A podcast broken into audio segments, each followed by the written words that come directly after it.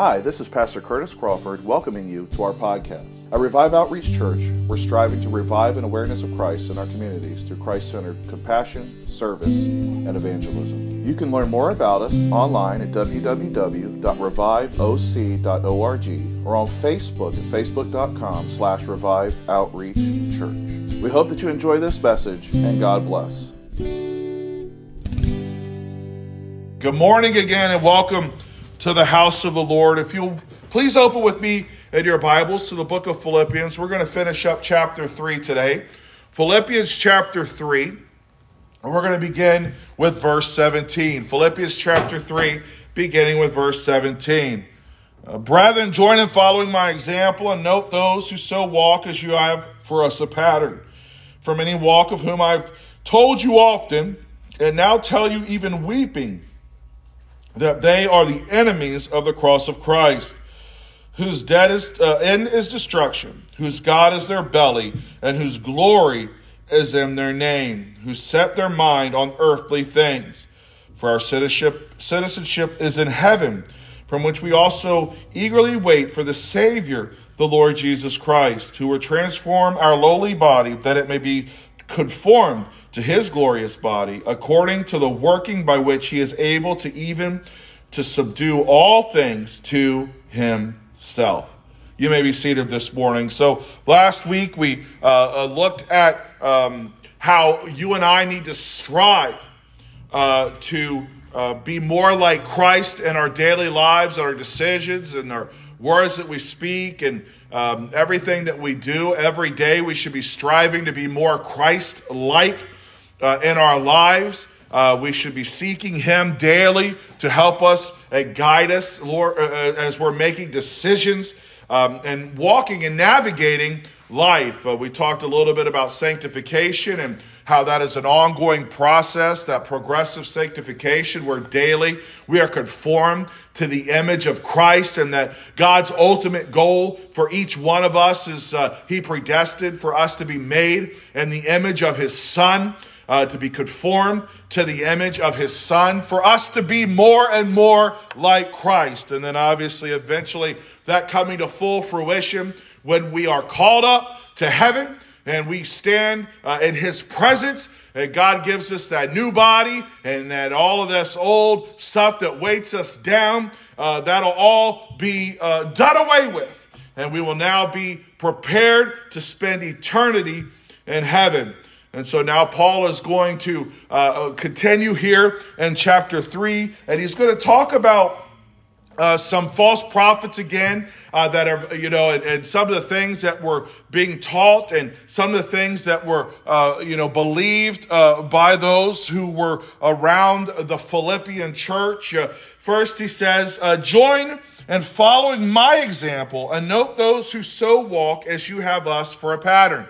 Paul is saying, listen, as you look around and you see people uh, who are uh, not uh, living according to what uh, the, uh, the word that has been preached, the gospel that has been taught, this idea that you and I are to be more Christ like, to be sanctified daily, that we are to have control over our actions, that we are responsible for our actions, and that we are to walk according to the Spirit and not according to flat to the flesh, as he Paul writes about in the book of Romans. That uh, as we're navigating this life and we're walking out this life, you know, if you see people uh, who are not doing or living this way, don't follow their example, but follow my example. And not just my example, but there are others, he says, as well, who patterned for you the life uh, as you uh, walk in your relationship with Christ that you and I both are supposed to live, right? That are patterning for you how you are supposed to walk. He's saying, don't focus on those who are living contrary to what we've what you've been taught and what you've been preached. Don't focus on the Judaizers, which he had talked about earlier, Philippians, right? Those who are trying to convince the Gentiles that they had to be, uh, you know, proselytized, they had to be circumcised, they had to obey the law, and all the things that came along with it. Uh, that um, don't believe them, don't pay attention to them Look at my example and the example of others who are walking in the right way.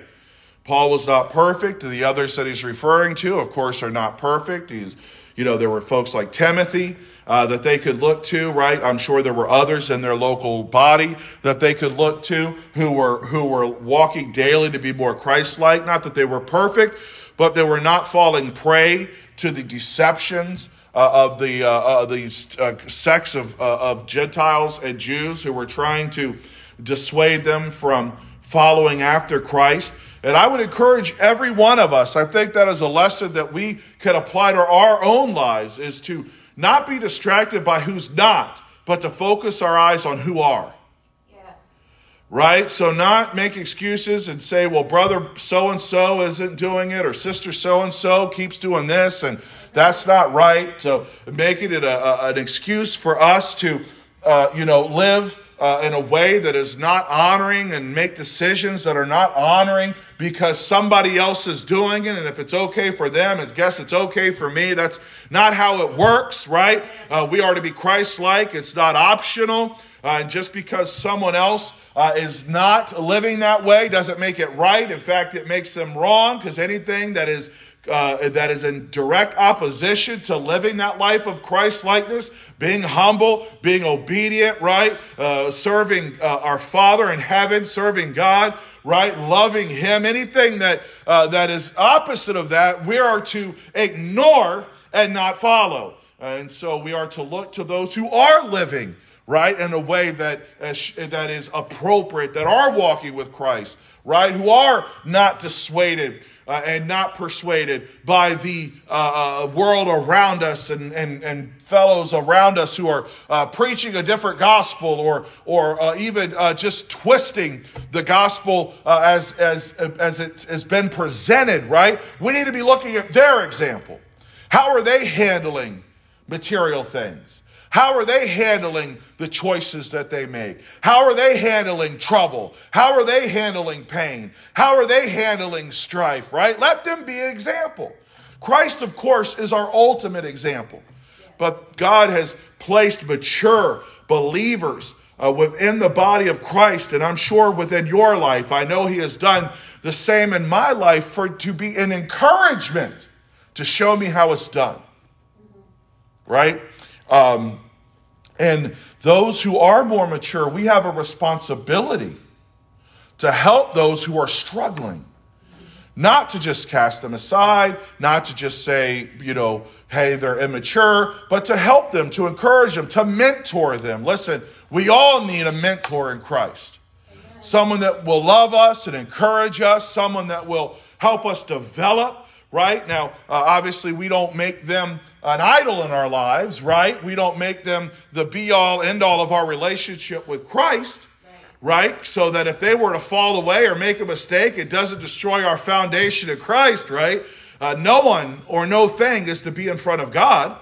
But we could all use a good mentor who can love us and encourage us. And when we're struggling, help us to see the, the, the way things, the, the things the way that God sees them. Why? Because they've been there. They've done that. They're walking it out, right? Maybe even they've made the same mistake right? They've made the same mistake. They've messed up. And so they are a someone who can take us by the hand and guide us and direct us and love on us and encourage us and help us as we are walking that daily uh, activity of walking in the spirit and being progressively sanctified to be more like Christ. So think about that uh, today. Think about that through this week. Do you have someone or, or people in your life that are mature believers that, uh, that you can uh, follow and pattern your life after as they navigate this world.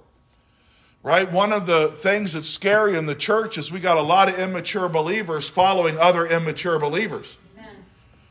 Right? And that's why, uh, you know, discipleship is not really something that has that is being encouraged in churches. It's about how you feel and the, your experience and that sort of thing, and people are not being discipled uh, so that they can uh, grow in their relationship with God and mature. You know, Paul tells us that you know uh, we can't just live on milk forever. Eventually, we got to get to meat, right? Uh, that we gotta we can't just uh, drink milk, and so he want we got to grow up, right? We got to mature in our relationship with Christ and be discipled, right?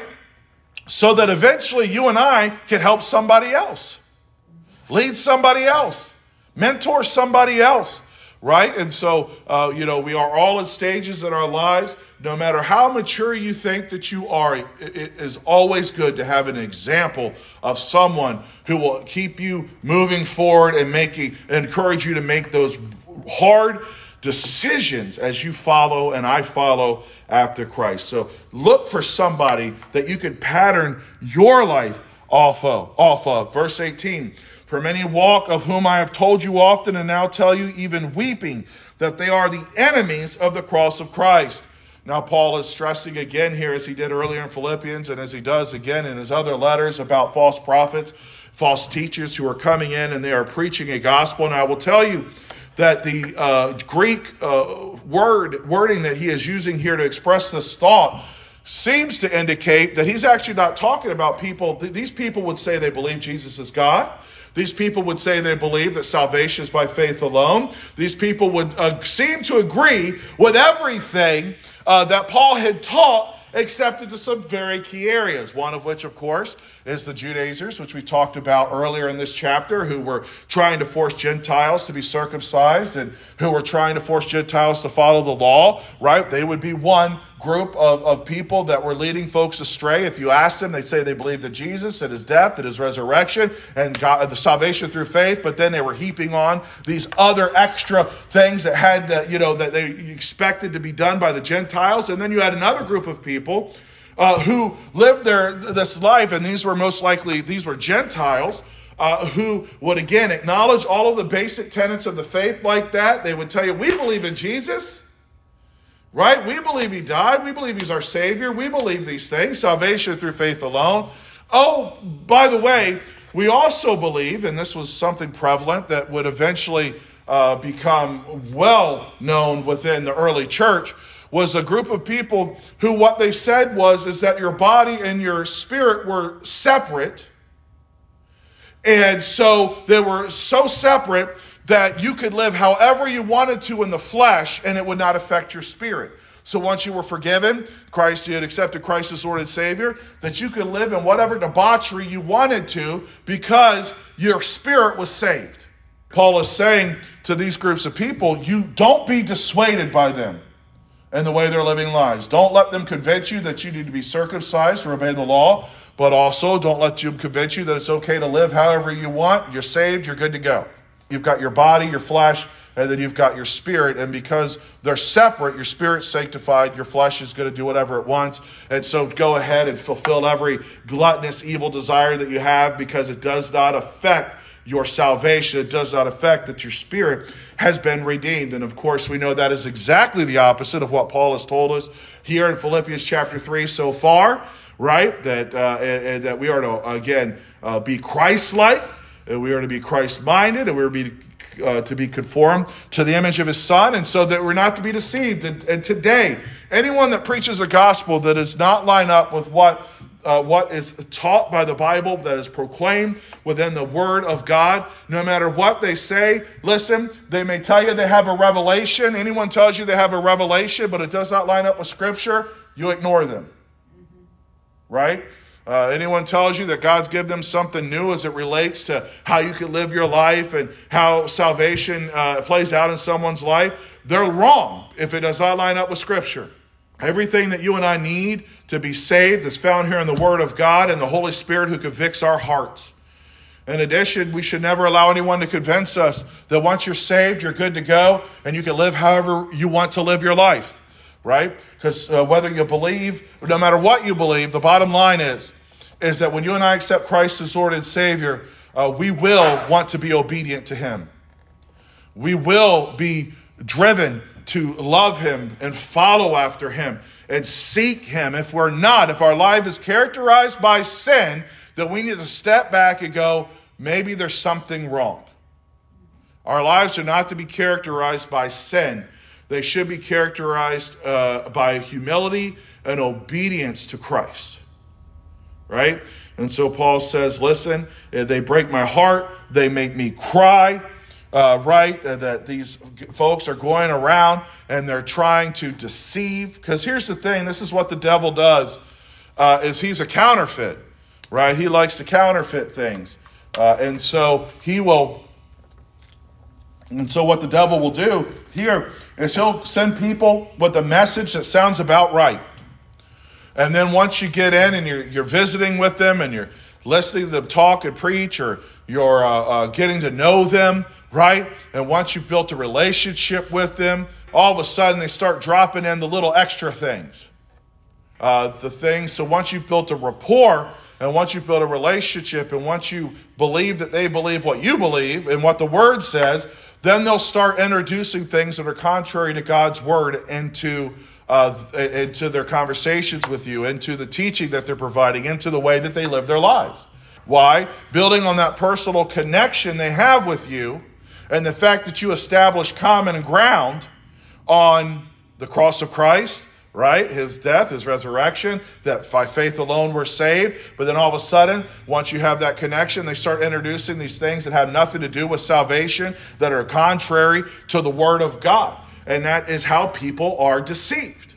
These are people that know what they're doing. The enemy knows what he's doing. He knows how to use people. He knows how to manipulate people.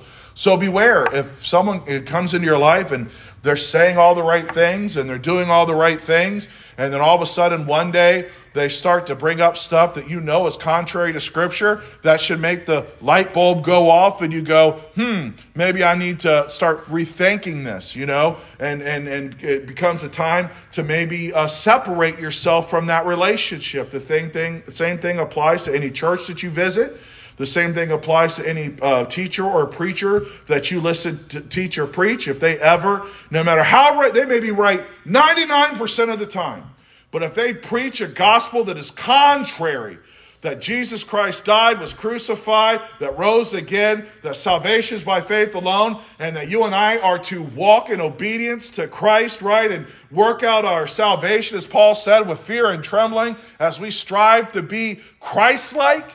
If it's anything opposite of that, even if it deviates, deviates just a little bit, there's a problem.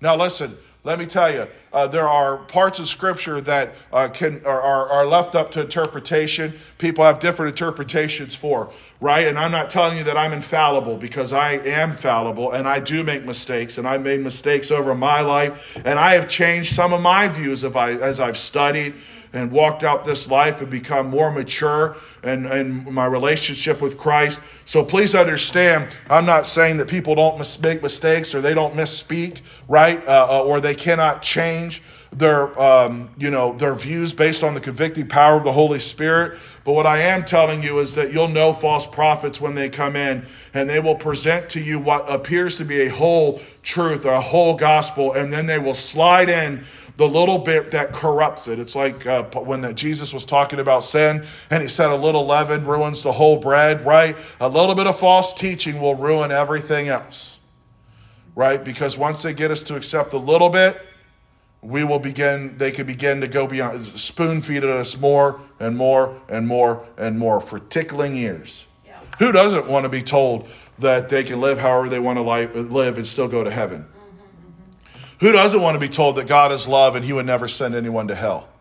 Yeah. Who doesn't want to be told those things? Who doesn't, right? Everyone wants to have their decisions affirmed. Right. right? They all want to have, be patted on the head. And we live in a, a day and age of participation trophies, right? Mm-hmm. Uh, where you pat everyone on the head and you tell them good job no matter how bad it is.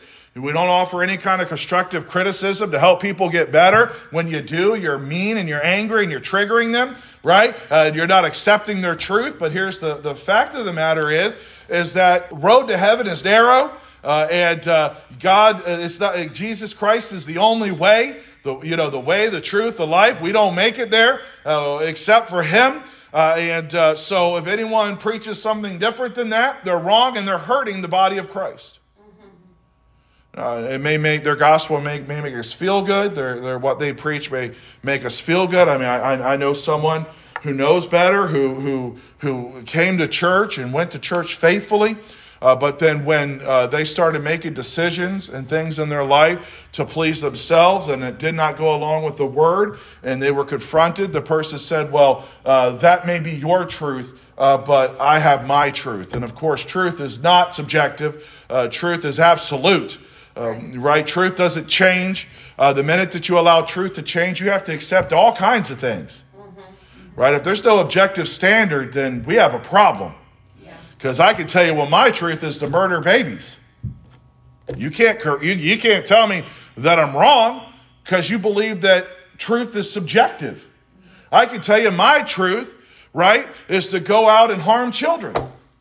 That's my truth. Uh, but uh, that doesn't make it right. Just because it's my truth doesn't make it the truth. And the bottom line is the truth, the truth, is whatever God's word is on a particular subject. Amen. Right? If God says it, that's the truth, no matter what anybody else says or how they feel right? So that's what we got to be aware of. So watch out for people who we got to watch out for people who pat us on the head and affirm us all the time. Because uh, if that's happening, something's wrong. Because I got to tell you, I make mistakes. I still make mistakes, right? I still need help. I need still need someone to correct me every once in a while, right? I still, uh, as long as we're on this earth and we're not perfect, we need to be corrected. Yeah. And we got to be open to that correction right? When I was a kid in school and I did a math problem wrong and I said 2 plus 2 is 5, I got a big red line through it or X marked wrong and told, nope, that's not the answer. Figure out the right answer. Here's how you do it. Right? there was no participation grades. You got a you got a A, B, C, D, or F. Yep. Right? Uh, and, and even back then, you didn't get to make up work. If you got an F, well, you better do better next time right? you know, uh, we didn't get to make up assignments, right? Uh, we, you, it, there was no coddling you, right? And, and, same thing in sports, right? I remember when my boys were doing sports, uh, and they were doing the rec league. And it was different than when they did the school league. In the rec league, it was everyone got playing time, and everybody, uh, you know, got to participate, and you got your time to get in there and play. Uh, uh, and the coaches were kind and nice, and you know they rib you a little bit, but you know it was all about uh, a positive image and keeping people, you know, uh, encouraging the boys. But when my son went to middle school and he started playing football in middle school, and he learned that, that uh, not everybody got a pat on the head and not everybody got the play, and there was a team A and a team B, right? And not everybody got a turn. That if you didn't practice and if you didn't work hard and if you stunk or didn't, you know, and you stunk, you didn't get on the, the field. That's just the way it was, right? So you were either challenged, get better, or quit. Right? And here's the thing uh, many times they would be challenged. You might have someone quit, but most of the boys and girls are challenged to get better. They want to make the team. They want to get better. They want to participate. It's a victory for them. And so they work harder, many times harder than all the super talented folks that it comes nest- just, you know, uh, uh naturally to. And that's what we got to do in our Christian life. We got to be challenged and want to grow in our relationship with Christ. And when we mess up and when someone comes in and loves on us and corrects us, or the Word of God corrects us, let's accept it. Let's accept it in the way that it's meant, and let's change. That's what it's about. Don't be deceived. Verse 19, who, whose end is destruction. So anyone who believes a gospel, teaches a gospel, whether it was the Judaizers or whether it was the Gentiles who were saying, hey, fulfill the flesh all you want to, you're good to go. Their ultimate end is destruction. So they could say with their mouths how much they believe Jesus is God, how much he died on the cross, how much they believe he rose from the dead, how much they believe salvation is by faith alone. But that when they go beyond that and their teaching and their understanding, their end is destruction. They ain't saved right? If they're teaching and drawing, uh, leading people astray, if they are teaching people, people deliberately a gospel that is not true, then their end is destruction.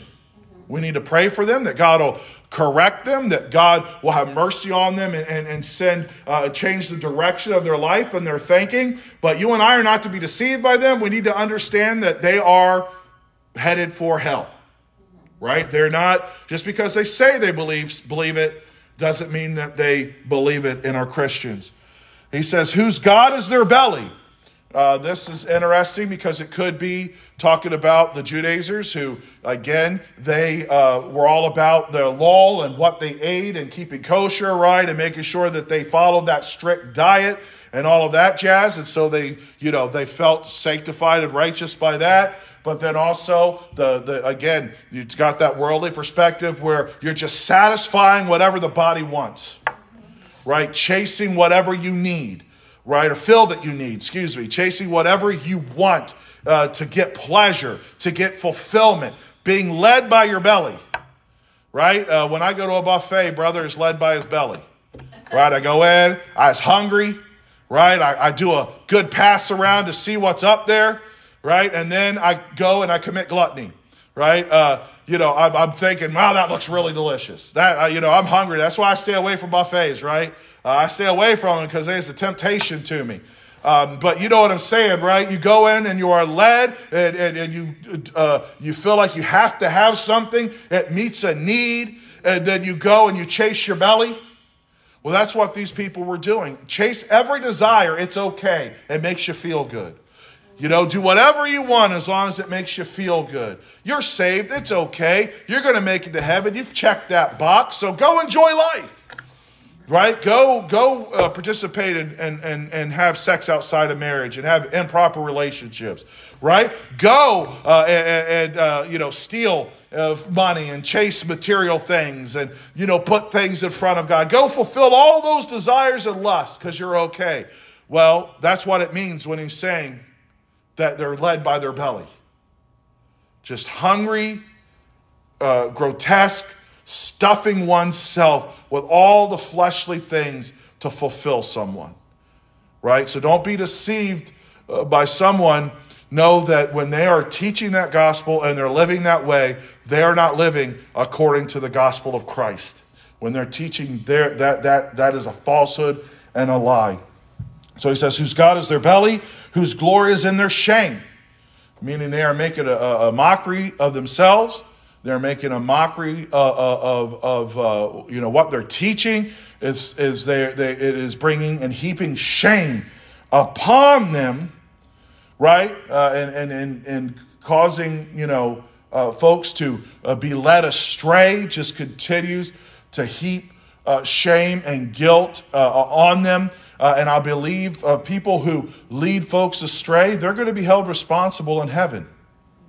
If anyone promotes themselves as a leader, a teacher, a preacher, right, they're going to have some accountability in heaven. I know, I'll be honest with you, I, have spent a lot of my life preaching and teaching, and I've made some mistakes that I wished I could go back to people and correct. I've had to ask God to forgive me right? Have mercy on me when I made those mistakes. And I wish I could go back and fix them, and that's not possible, right? But uh, it's scary to think that I may have led someone astray at some point, and now someday I'm going to stand before God. As a leader, as a teacher, when you and I accept that mantle to mentor something, someone, right? To lead someone, we are now accepting a level of responsibility, right? Uh, with that person. And we need to take it sincerely, right? We got to be sincere. We got to take it seriously uh, when we are preaching and teaching uh, and, and, mentoring someone uh, in our lives that we are not heaping on shame. Right, that we are that we are uh, uh, being obedient and, and teaching them the truth who set their mind on earthly things. Again, someone who is only focused on the material stuff in this world, right? Someone who is only focused on getting what they can here. This person is jealous and covetous, right? Uh, always wanting what somebody else has, always wanting what they don't have, thinking, well, if I just had this, I'd be okay.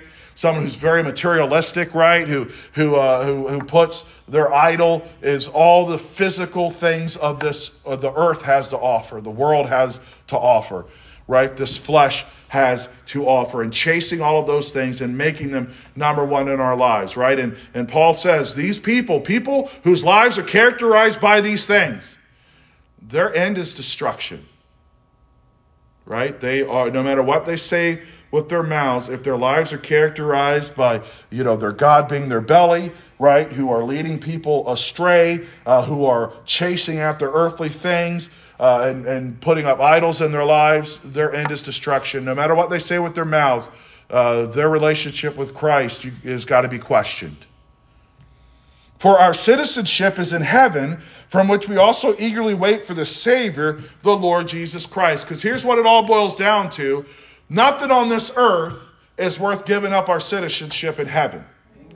So we don't want to be led by our bellies. We don't want to be led by and strive material things over everything else. Why? Because we're pilgrims just passing through. The Greek word here translated citizenship was uh, used as secular sources to talk about a city or a town that had a registry of all the citizens' names on it. Right? Our citizenship is heaven, citizenship is in heaven, and there's a book written in heaven called the Lamb's Book of Life. And if you and I know Christ as Lord and Savior, your name is written in there because you is a citizen. So that someday when you get to heaven, your name's going to be in there and they go, yep, he belongs here. Kimberly belongs here. Clayton belongs here. Janet belongs here. Heather belongs here. Lynette belongs here. You know what I'm saying? They belong here. Your name is written. We are citizens in heaven. We're pilgrims just passing through this earth. Our citizenship is not here. Our life is not this world. It's more than that. It is the kingdom of heaven. So we should not be distracted by the worldly kingdom's things because our citizenship is in heaven, and that is where we're headed. And I can't wait to get there. I'm ready to be there, to not be sick anymore, to not cry anymore, to not have pain anymore, right? To not uh, struggle daily uh, with uh, walking according to the flesh, right? I, I want to be where I could be like Christ, be in heaven, be in his presence, right? Uh, and, and just spend eternity worshiping God and Jesus right? Worshiping the Father, uh, uh, communing with the Holy Spirit, right? You know, being up there with God and, and seeing my family and my friends that have gone on before, right? And I, I can't wait to get to heaven. Uh, and, and that's what I'm looking forward to. And I hope you are looking forward to it as well, because that is where our citizenship is. And we are waiting for our Savior to call us home. I'm waiting for Jesus Christ, our Savior, right, to come and get me. Now, we know that the Bible teaches us that uh, when people die, to be absent from the body is to be present with the Lord. And so when you and I die, our bodies are put in the ground, but our soul uh, is in heaven, right? Until Paul teaches us in the book of Thessalonians that there's coming a day when the, uh, uh the voice of the archangel will announce, right? And the, and the trumpet will sound uh, and uh, the uh, dead in Christ will rise first. So all those bodies are going to go up and be glorified in an instant, transformed. So they're no longer bound by flesh. They are ready to live uh, in eternity. That glorified body is going to be reunited with that soul uh, in heaven. And all of us that are alive and remain are going to be called up in the air, right? When that trumpet sounds, and we're going to be up in the presence of God, right? And I cannot wait to hear that trumpet. Cannot wait to go. Right? And that's what we're waiting on. We're eagerly waiting for Christ to come and to call his children home. We are close, I believe. To uh, we can hear that trumpet at any time. Right? So uh, I'm eagerly waiting for our Savior to come He's going to transform, according to verse 21, who will transform our lowly body that it may be conformed to his glorious body. Again, in that instant, you and I will be transformed. Those who are dead, their bodies will be transformed and reunited with their soul. Let me tell you something, don't worry about it if they were cremated, if they died in a horrible accident, if they, whatever the case may be, God will put it all back together again. He'll make it happen. He'll make sure they have a new glorious body that they're going to be reunited with in heaven. That's the perfect body that will no longer get sick and have pain, that'll live for eternity, right? That won't age. You'll always be the perfect age forever, right? Uh, with no more gray hair you know what I'm saying? No more wrinkles. We'll be absolutely perfect. No more, that's right, no more arthritis, no cancer, no AIDS, no, right, no ALS, no nothing. It's all gone but uh, under the blood, right? We will be in heaven with that glorified body. That's one of the great promises and realities of knowing Christ as Lord and Savior is that we are going to be transformed, get a glorious body, and, and, and uh, be in heaven with our Father, our Savior forever. According to the working by which he is able even to subdue all things to himself. And just in case you were wondering if God could do all that, Paul says uh, he can do it according to the one who can do it, he can subdue all things right? So the person that we're relying on, the, the entity that we're relying on, the God that we're relying on to transfer that body, to take all of that, whatever's decayed in the ground and call up into heaven, and all of us that alive and remain and call us up into heaven and put everything and give us a new body. In case you're wondering how it's possible that he can do that, uh, this is the same God uh, that walked on water and the same God who caused the sun to stop at its place. It's the same God, right, uh, uh who uh, split the Red Sea. It's the same God who raised the dead and the same God who healed the leper and the same God who caused the blind to see and the same God that caused the lame to walk and the same God who performed miracle after miracle after miracle where he proved that he is not bound by the laws of nature. He is not bound by the laws of physics. Newton doesn't mean anything to him. He can break those laws at any given time. He can speak just a word and override everything that we and I see that's in place. And so, therefore, we serve a God who's so omnipotent that He can do that, that in an instant He can do anything and transform your body and my body. So don't worry that He can't do it. We serve a God who can, who can resurrect, who can change, who can transform. Right? So he says in case you, Paul tells him, in case you think this is far fetched and not possible, just know that you serve a God that has uh, everything submitted to him. Amen. And he can operate outside of time and space. Yes. Amen. Right? And intervene in any given time, at any given situation. So don't worry. That's a trivial thing to, to create a new glorious body and, and call us up to heaven. That's easy. Yeah. To God, he, he just speak a word, it's done. Amen. So don't don't fret, don't worry. Therefore, my beloved, chapter 4, verse 1, therefore, my beloved and longed for brethren, my joy and crown, so stand fast in the Lord, beloved. He, he ends this up and he says to them, all of these things, they were words of uh, to, uh, to challenge them and to direct them and give them uh, a direction, but it was also words of encouragement of where their citizenship was, no matter what persecution they were facing, as we talked about earlier in, in uh, Philippians, whatever persecution they were facing, no matter what everybody else was doing, no matter how everybody else was living their life. Uh, in this case, maybe they were thinking, well, I'm missing out because I'm not getting to go to this party and I'm not getting to do this and I don't have that, right? And I'm honest, and because I'm honest, I don't have that much money, right? And because I'm honest, I don't have this stuff. And look at all these people, they don't love you, yet they're prospering, right? Or these people who say they love you, but they're still sinning and living in a way contrary to what God's word is. You know what I'm saying? We've all been guilty of asking that question. And Paul is saying, don't worry about them, don't look at them. Your citizenship is in heaven, your hope is in the Lord, your hope is in heaven. Yeah, they may have jewels and they may have uh, big houses now, but one day you and I are going to walk on streets of gold, right? The Bible says the New Jerusalem's going to have a brand new jewel in every single gate, right? The gate is going to be a jewel, and the streets are going to be of gold, and Jesus Christ is going to be the light. There won't need to be a sun or a moon, but He will be the light that lights up that city, right? You, you'll have your own mansion. You know what I'm saying? You never hunger again, you never thirst again. That's where our citizenship is. So, who cares what the world has? Who cares what somebody else has. You're waiting for what God has for you. And I don't know about you, but I would much rather get and take what God has for me than what the world has any day of the week.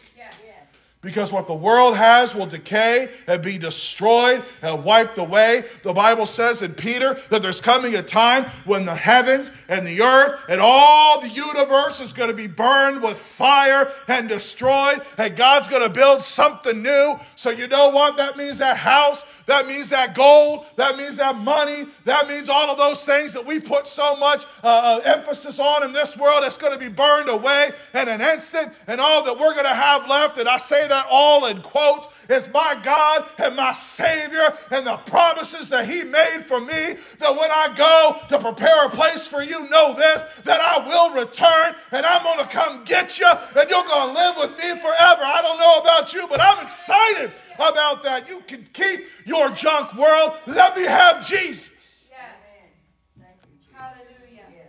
My citizenship is in heaven. So don't be discouraged by what the world has and how they seem to be uh, progressing or blessed. The Bible says the rain falls on the righteous and the unrighteous. Yes. The sun shines on the righteous and the unrighteous. The Bible says that the, the wheat, uh, the tares grow with the wheat and there's goats with the sheep, but God's got it all worked out. And someday all that goat and all those tares are going to be cut away and just the righteous are going to be left behind. Right? So I'm excited. I'm not worried about others. I'm not worried about how they appear to be blessed. Right? I heard a comedian tell a joke one, one time. He's talking about how poor he was. And he said, God, it just don't make sense. Look at Michael Jackson. He has more money uh, that you do. Right? this was a long time ago, but you know how wealthy he is, and this he couldn't even put gas in his car, right? He was joking, of course, but you know, we probably really thought that right? Uh, I'm sure each of you have had a time in your life where you've struggled and you said, My goodness, why does it seem so easy for them and so hard for me? Yeah. I'm a Christian, right? Uh, but the truth is, is that our fulfillment and our joy isn't on earth, it's in heaven. Yes. Right? Our joy is in Christ. Let us stand. Thank you for listening to this message. We hope that you enjoyed it and were blessed by it. Each month, we have people from all over the world who listen to the messages made available. If you've been blessed by this ministry, would you consider making a donation of any amount to help support us as we continue to reach the lost for Christ? Donations can be made online at www.reviveoc.org or by check at Revive Outreach Church, 411 Chatham Heights Road, Suite 101, Fredericksburg, Virginia 22405. Thank you for your prayers and your continued support. May God richly bless you.